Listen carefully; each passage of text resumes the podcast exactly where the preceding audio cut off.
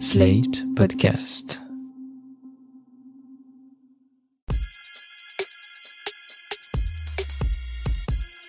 Salut chers auditeurs, salut chères auditrices, vous écoutez Sans Algo, le podcast qui vous en fait découvrir d'autres.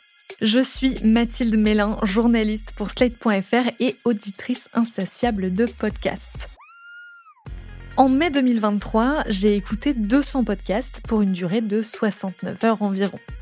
Comme tous les mois, j'ai sélectionné trois coups de cœur, trois podcasts que je vous recommande chaudement à écouter sur le chemin du travail ou sur la route des vacances pour les plus chanceux.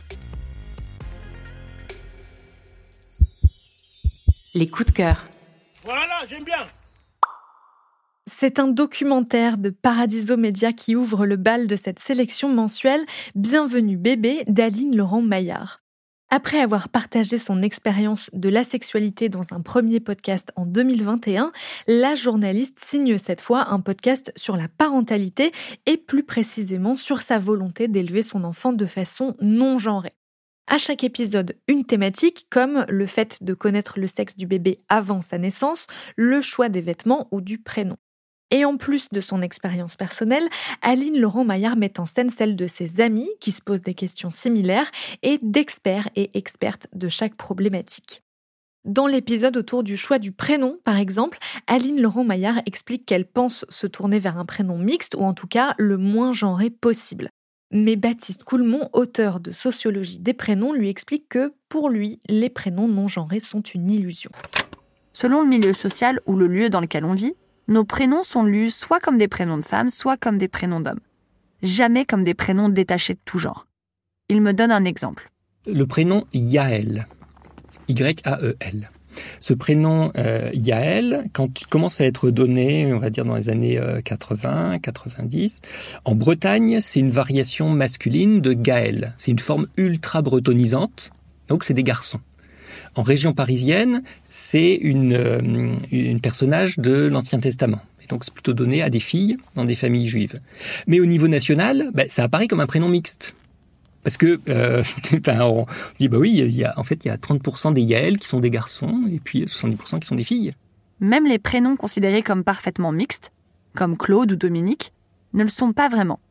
Quand on prend Dominique, Dominique, c'est un moment, c'était un prénom qui était donné à 50% à des garçons, 50% à des filles, mais avec des variations départementales importantes. Il y avait des départements dans lesquels les, les Dominiques étaient beaucoup plus des filles et d'autres c'était beaucoup plus des garçons. La mixité qui émerge statistiquement, elle n'est pas nécessairement dans l'esprit euh, des parents. Je vous conseille ce podcast même si vous n'avez pas d'enfant parce que ça vous fera aussi réfléchir à la dimension genrée d'à peu près tout ce qui nous entoure. Ça s'appelle Bienvenue bébé, bienvenue avec un point médian et un E à la fin. C'est disponible sur toutes les plateformes dans le flux Le Journal de Paradiso Média. Coup de cœur numéro 2. Ce mois-ci, j'ai pris beaucoup de plaisir à écouter Altéré, un thriller audio de Charlie Lemega, une fiction qui prend l'apparence d'un vrai podcast documentaire dans lequel une certaine Alicia essaye de comprendre pourquoi elle a des souvenirs d'événements qu'elle n'a jamais vécus ou en tout cas qu'elle n'est pas sûre d'avoir vécu comme le souvenir d'une bagarre dans la cour d'école quand elle était petite parce qu'on l'avait insultée par rapport à sa couleur de peau. Elle appelle donc sa mère pour en avoir le cœur net.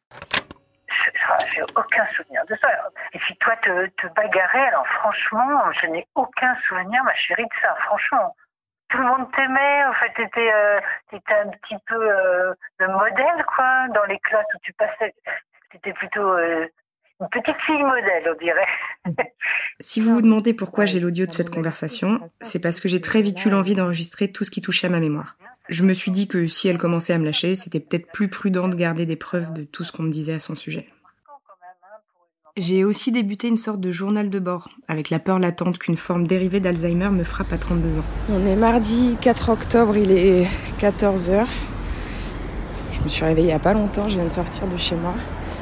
Euh, j'ai eu un j'ai eu un nouveau souvenir. C'est un peu euh, c'est un peu flou, ça c'est étrange, c'est plus des sensations.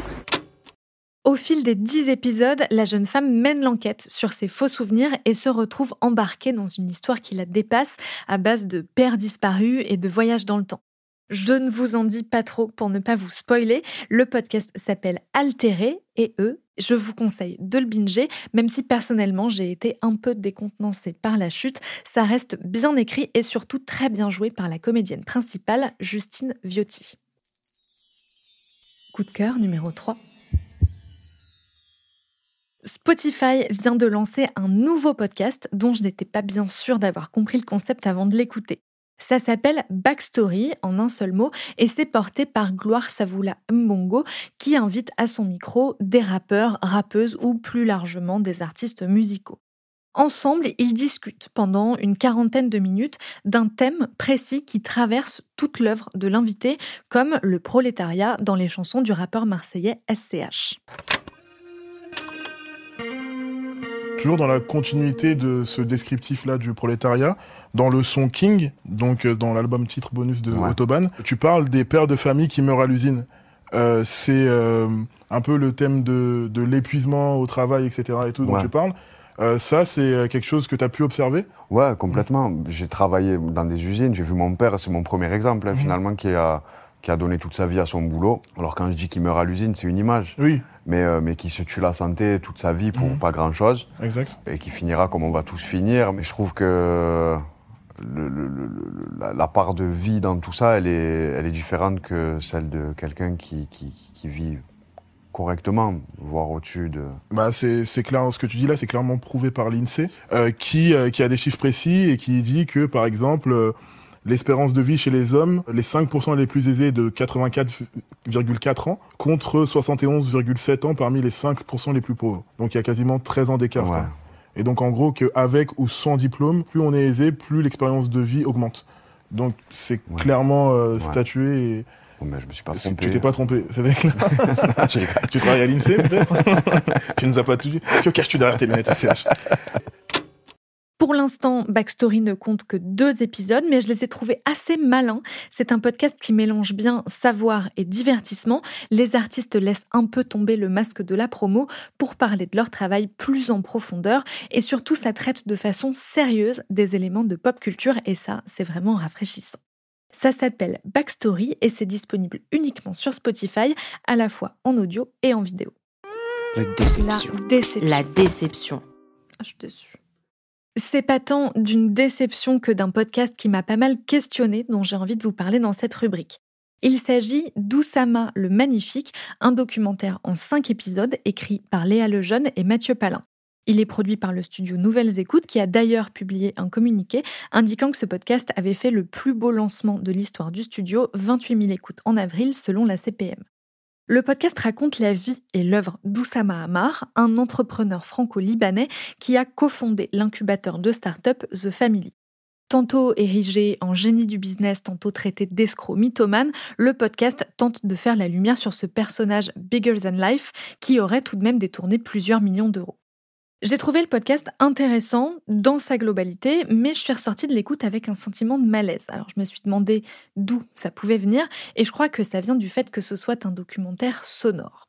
En plus de l'utilisation d'énormément d'extraits de vidéos ou de podcasts, qu'on a parfois du mal à différencier des interviews originales faites pour le podcast, certaines parties du récit sont particulièrement difficiles à comprendre sans support visuel. Dans l'épisode 4, par exemple, Léa Lejeune détaille tous les montages financiers faits pour détourner des fonds imputés à Oussama Hamar, pour lesquels il est d'ailleurs en pleine procédure judiciaire face à ses anciens associés. Je vous laisse écouter un extrait pour comprendre ce qui me gêne. Autre exemple de poids. La structure The Family Atlas, créée en 2019, a levé 375 000 euros pour acheter des actions de PayFit. C'est la licorne des fiches de paye. Mais Oussama Hamar, qui joue les intermédiaires dans l'affaire, a contacté la société après la levée de fonds. Donc au lieu d'acheter des actions Payfit, il a racheté des parts de Fabuleo Limited, sa propre holding perso. Oussama parle d'actionnaires indirects. Les investisseurs évoquent une mauvaise blague. Si ces deux associés semblent lui reprocher aujourd'hui, Alice Zaguri défendait ce procédé dans un mail aux actionnaires de janvier 2021. Afin que les actionnaires de The Family puissent accéder de manière indirecte au capital de Payfit, dont le capital en direct n'était pas accessible, nous leur avons proposé de faire l'acquisition d'actions de Payfit qui était détenue par Fabuléo Holding d'Oussama dans le véhicule Emera. Bien sûr, avant cet extrait, Léa Lejeune a expliqué ce qu'était un SPV ou une holding, mais est-ce que c'est suffisant pour tout comprendre et visualiser quel argent part où? Personnellement, j'ai décroché à partir du moment où ça parle de montage financier et c'est un peu dommage vu que bah, c'est le sujet. Donc je dirais qu'Oussama le Magnifique n'est pas un mauvais documentaire du tout, je pense juste que le podcast n'était pas forcément le bon médium pour raconter cette histoire. Personnellement, j'aurais sûrement mieux suivi en format vidéo et je pense que je ne suis pas la seule. Les Actus Podcast. Côté actu, Christophe Ondelat a adapté son émission de radio Ondelat raconte à la télé, 10 épisodes d'une trentaine de minutes tournés dans des décors virtuels et diffusés sur Canal+ Doc et MyCanal. Si vous voulez tout savoir sur cette émission dans laquelle Christophe Ondelat joue les personnages tout seul, rendez-vous sur slate.fr où j'ai publié une critique aux petits oignons le 12 mai dernier. Et si vous aimez les podcasts narratifs et leur version télé, vous serez heureux et heureuse d'apprendre que Philippe Collin de France Inter travaille actuellement sur une adaptation télé de sa série de podcasts dédiée à Léon Blum.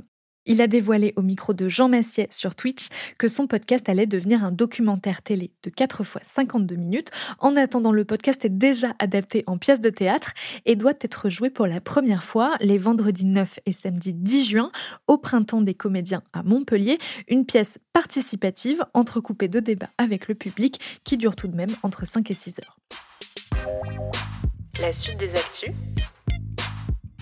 Avis aux podcasteurs et podcasteuses professionnels comme amateurs, Train Italia lance un appel à candidature pour enregistrer des podcasts dans leur train. La compagnie ferroviaire propose un espace adapté, une sorte de salle de réunion privative présente sur les lignes Paris-Milan et Paris-Lyon. L'appel à candidature s'adresse aux podcasts qui ont pour thème le voyage, le tourisme, l'évasion, les transports ou l'écomobilité. Pour candidater, il suffit d'envoyer un mail avec le projet détaillé à presse@trenitalia.fr. Merci d'avoir écouté cet épisode de Sans Algo. S'il vous a plu, laissez-nous des étoiles et des commentaires sur votre plateforme d'écoute préférée. Je vous dis à bientôt pour de nouvelles recos garanties 100% sans algo. Sans Algo est un podcast de Mathilde Mélin, produit et réalisé par Slate Podcast sous la direction de Christophe Caron. Merci à Nina Pareja pour la production éditoriale et à Victor Benamou pour le montage et la réalisation.